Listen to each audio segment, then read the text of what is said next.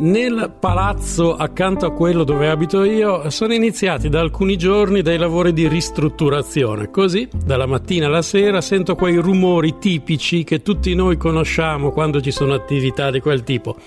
All'inizio ci si fa più caso, poi poco alla volta ci si abitua, come se quel rumore di fondo facesse in fondo parte della nostra vita.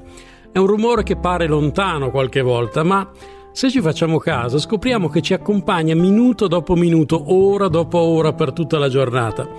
Così, mentre mi affacciavo dal balcone e vedevo gli addetti che lavoravano, pensavo che in fondo anche ognuno di noi vive con un rumore di fondo che lo accompagna sempre. Per i più fortunati, quel rumore di fondo non ha niente di tragico, ma ci sono posti dove invece fin dalla nascita il rumore di fondo può essere quello della guerra o della fame. Quel rumore di fondo poi, anche se le condizioni originarie cessano, continua ad accompagnarci più o meno per sempre. Quando due giorni fa ho visto intervistati alcuni dei pochi partigiani ormai sopravvissuti, ho capito che per loro il rumore di fondo era ancora quello.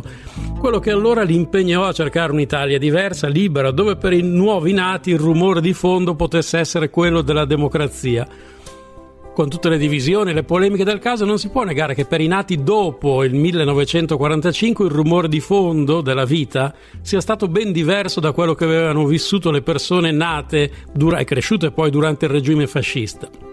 Penso anche al rumore di fondo che devono sentire i familiari, per esempio, delle vittime del terrorismo nei nostri anni di piombo un rumore di fondo che immagino sia impossibile da dimenticare e che è sempre lì a fare da sfondo anche a vite che poi sono andate inevitabilmente avanti.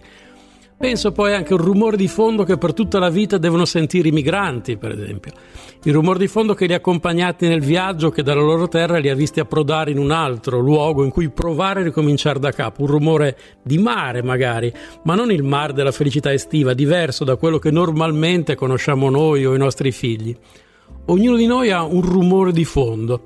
È quel rumore di fondo che poi emerge anche in tarda età, quando la vita vissuta da giovani riemerge come se fosse ieri nei racconti che, magari di continuo, vengono fatti ai nipoti. C'è un rumore di fondo collettivo legato alle vicende del paese in cui si vive e un rumore di fondo privato, quello che è legato alle vicende personali di ciascuno di noi.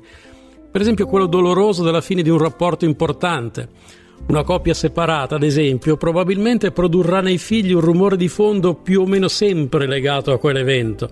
Passeranno gli anni, le stagioni, ma ascoltando bene, quel rumore di fondo più o meno si potrà sempre sentire con tutto quello che ne consegue. È quel rumore di fondo che probabilmente tanto più si sente quanto più intorno c'è silenzio.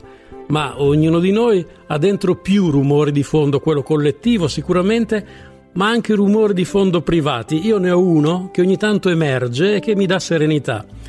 È quello di una passeggiata su una spiaggia della Sardegna più di 30 anni fa, è un rumore di tramonto, di acqua salata e di parole in un momento di cambiamento della mia vita.